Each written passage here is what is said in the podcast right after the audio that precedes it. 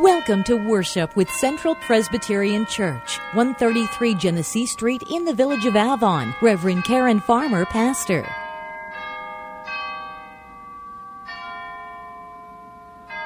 Good morning. In the name of Jesus Christ, you are welcome to worship on this Sunday morning. Then let the peace of Christ rule in your hearts. To this peace we are called as members of a single body. The peace of Christ be with you all.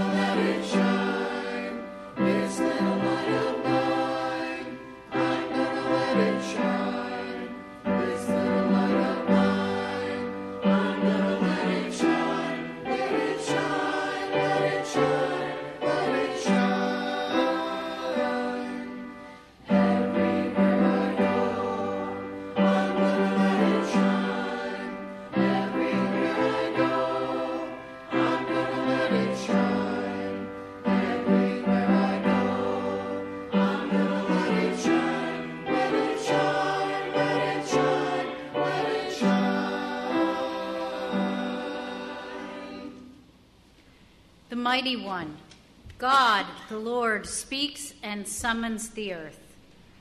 From the rising of the sun to the setting, God shines forth. Our God does not keep silent, He calls. The heavens declare God's righteousness. God Let us worship God.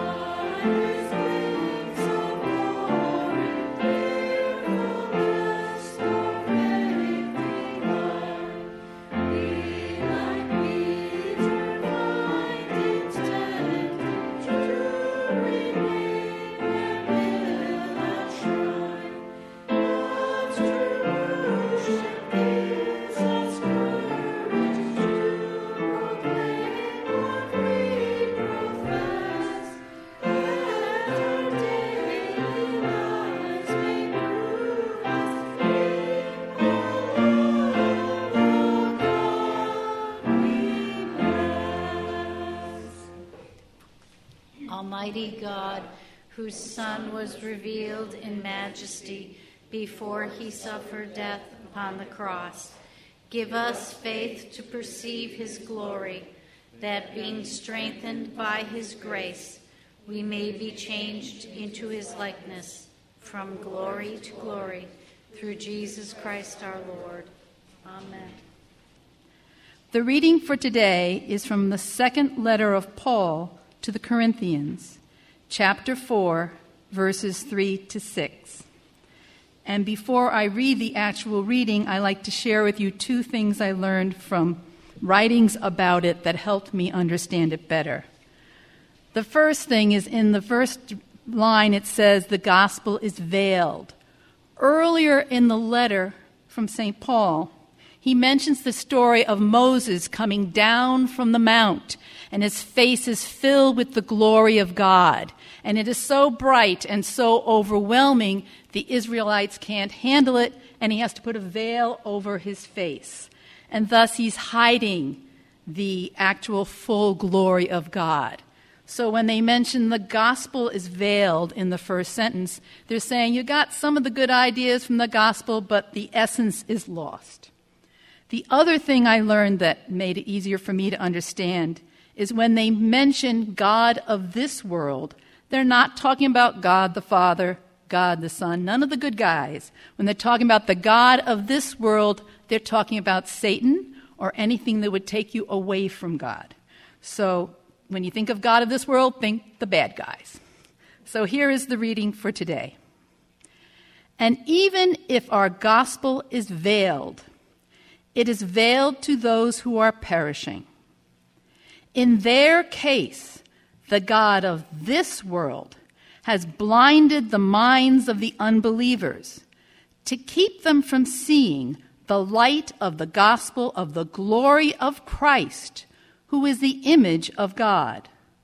For what we proclaim is not ourselves, but Jesus Christ as Lord, with ourselves as your servants for Jesus' sake. For God, who said, Let light shine out of darkness, has shone in our hearts to give the light of the knowledge of the glory of God in the face of Jesus Christ. And this ends the first reading.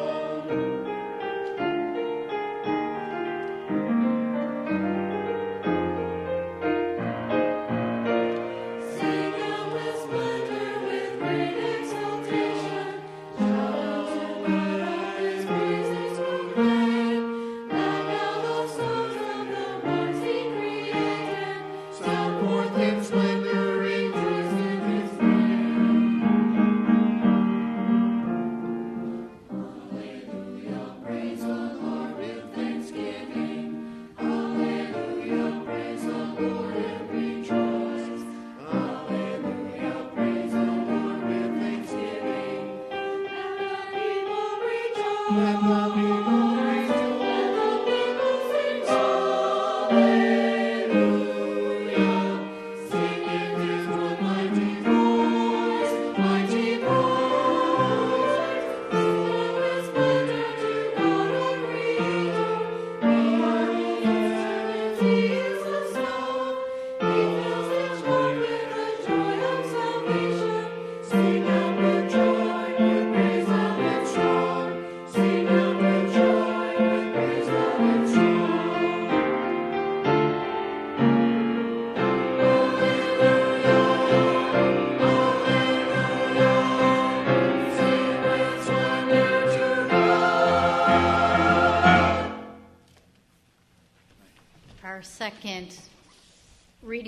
today comes from the Gospel of Mark, chapter 9, verses 2 through 8.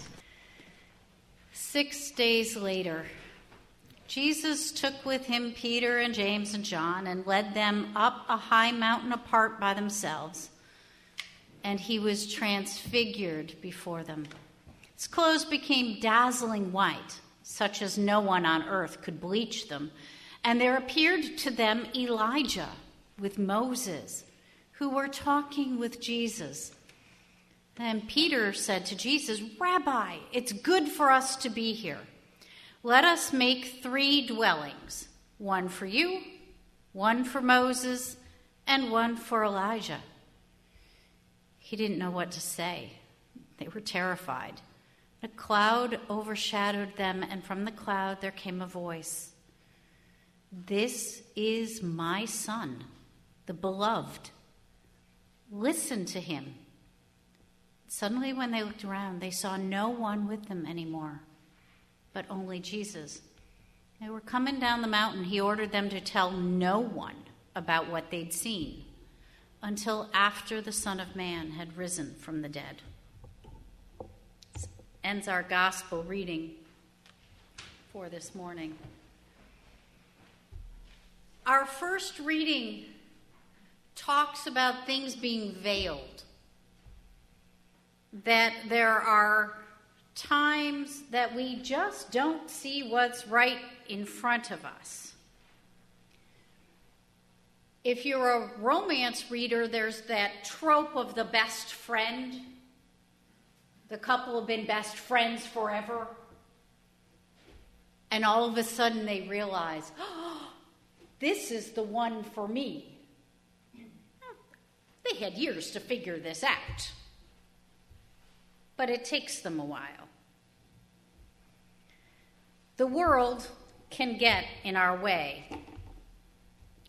Of course, sometimes the world veils us and hides us from the truth in other ways.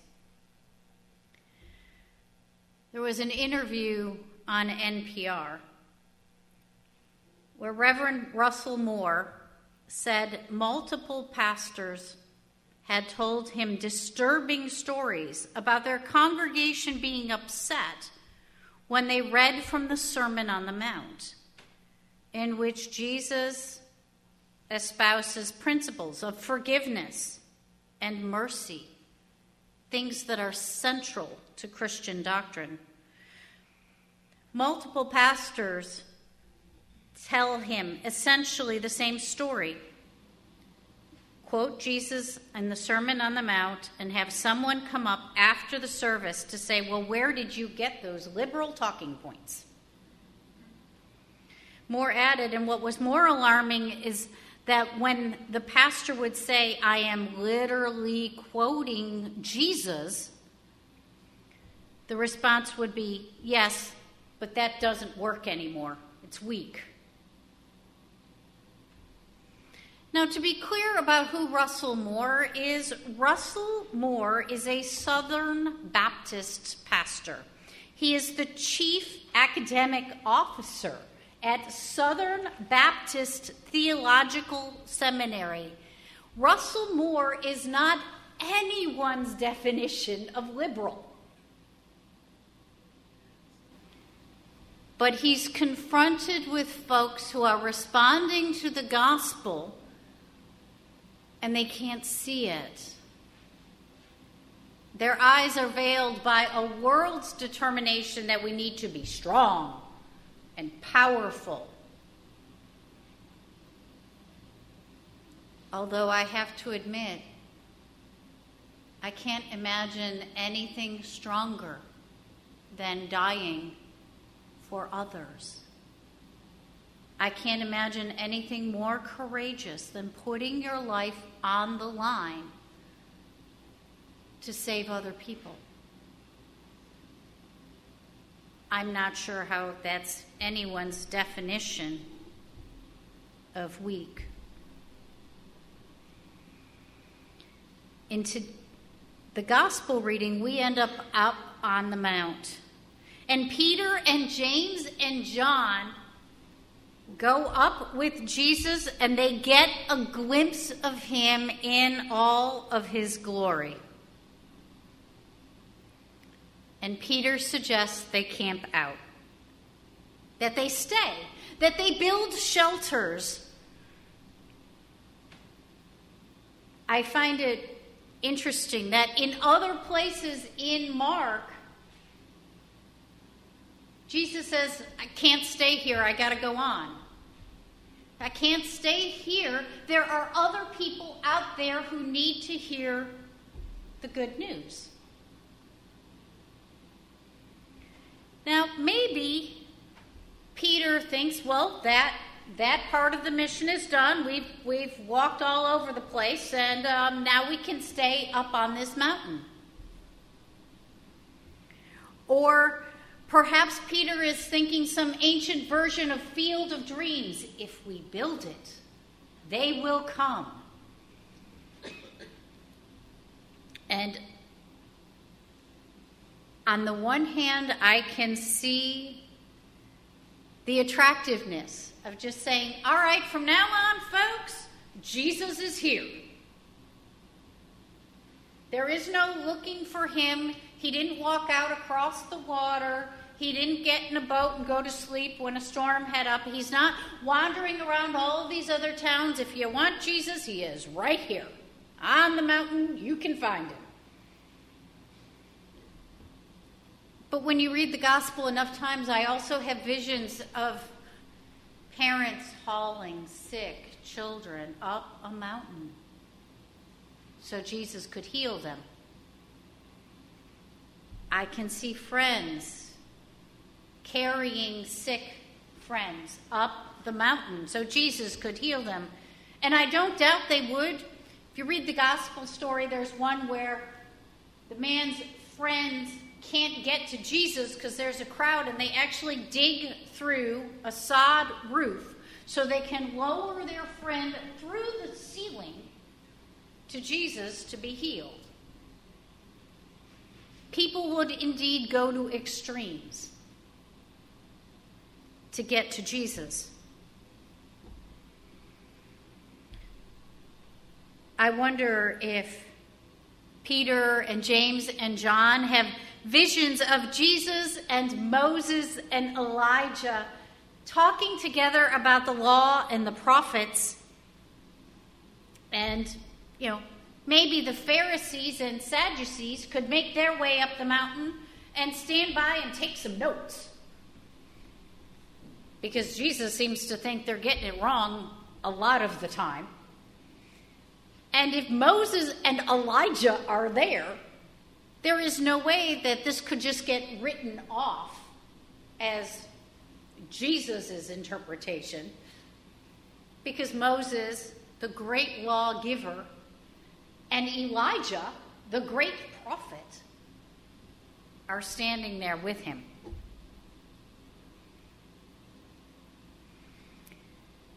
Perhaps Peter, James, and John could claim in an ancient take on Hamilton that they are now actually in the room where it happens. That they know what God has intended through Jesus and through Moses and through Elijah. And I think we all get the desire to camp out. This is the high point. Let's stay. We have things in our memories, high points of church life, high points in our own lives, high points in our families' lives or our kids' lives, and we think, wouldn't it be awesome to stay here? Just to stay for a minute, soak it in. Maybe build some structures so we can keep this forever. But on the other hand, we all know that's not how life works. You have the wedding, the great joy, the radiant bride, the thrilled groom. They get to that point, they're making their promises and vows, and you know what happens next? After the reception, and after the party, the marriage. It's then about making it work. You don't camp out at the wedding. You live out your vows. you try to make it work for the long haul. There are days that you remember that, yes, we did say in sickness and in health. We did say for richer, for poorer. Or to use another example, it's the baby shower. Everybody gets together, it's a great big party. You get to open all the little tiny things. And then you have the baby. And it's the 11 p.m. and 1 a.m. and 3 a.m. and 5 a.m. feedings. Because they're babies and they're tiny and they have little tiny tummies and they're going to need to eat a lot because they're starting to grow a lot. But we don't camp out at the baby shower in the middle of the party. And we don't camp out at the wedding in the middle of the party we celebrate. And then we go on with life. So I think Peter and John and James want to celebrate this moment.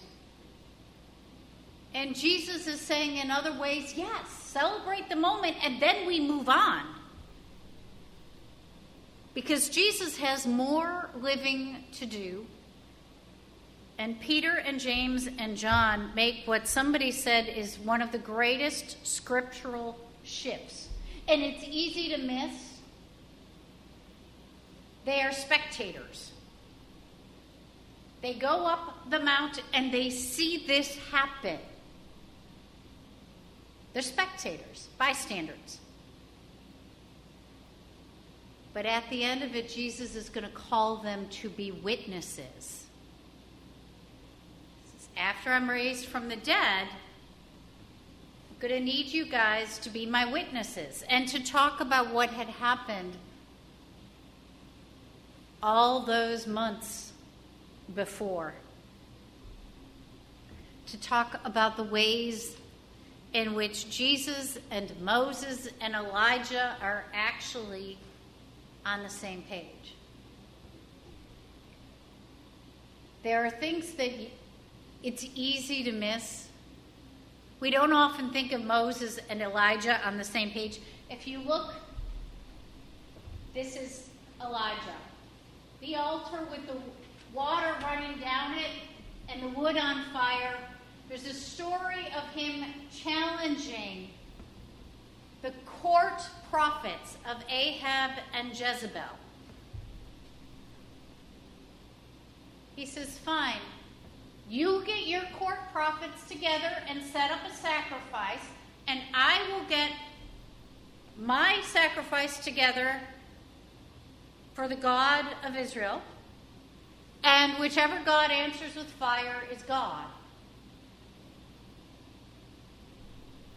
Elijah is frankly rude about the story. When Baal fails to answer the court's prophets, Elijah starts to suggest that Baal has perhaps stepped away to a restroom, isn't available at the moment. And when it comes turn for Elijah, he soaks the wood with water before God answers with fire.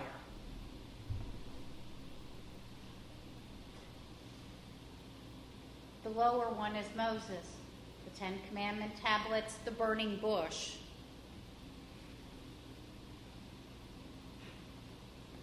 It takes courage to be Elijah, to stand up to King Ahab and Queen Jezebel, who, by the way, is the daughter of the neighboring king. So he's taken on a bunch of people when he stands up to them and their court prophets. But it's very similar to Jesus finding out John the Baptist has been beheaded by King Herod. And what does Jesus do but go out with the same message? The kingdom of heaven is coming near. Much courage does it take to step out with the same message as the last guy who was just beheaded? And Jesus, the cup and the loaf, the light of the world, he says similar things around Moses and the commandments. He includes healing as part of a Sabbath rest. And when people challenge him, he points out, Y'all feed your animals on the Sabbath, don't you? Y'all take them out, get them water. I've seen people walking their dogs on the Sabbath. And I can't imagine the amount of noise our cat would make if we failed to feed him. Because it was a Sunday. Jesus is like, You're missing the point. The point is, you're not slaves anymore. Nobody should be running 24 7. Nobody. Nobody. Point is that everybody gets rest. But it's hard to rest if you're not well. So healing is appropriate on the Sabbath. The disciples will come down the mountain, and there's the weirdness of them saying nothing. Because, again, Jesus does this a lot in, in Mark. Don't say anything. This just happened. Keep your mouth shut for now. Here he says, in essence, people are not going to understand until after I have died and rose. If people see this, Jesus and Moses and Elijah, they're going to want to crown him as king. Not with a crown of thorns, which is the crown he'll end up with, but with a crown, like Herod. Jesus is trying to say something different. Jesus is giving that close inner circle a glimpse and saying, All right, you've seen it. You caught a glimpse of God. Now go on out and be my witnesses when you know the whole story. We're blessed. We know the whole story. So we can go out and be witnesses and point to God's love and grace everywhere in our world. Amen.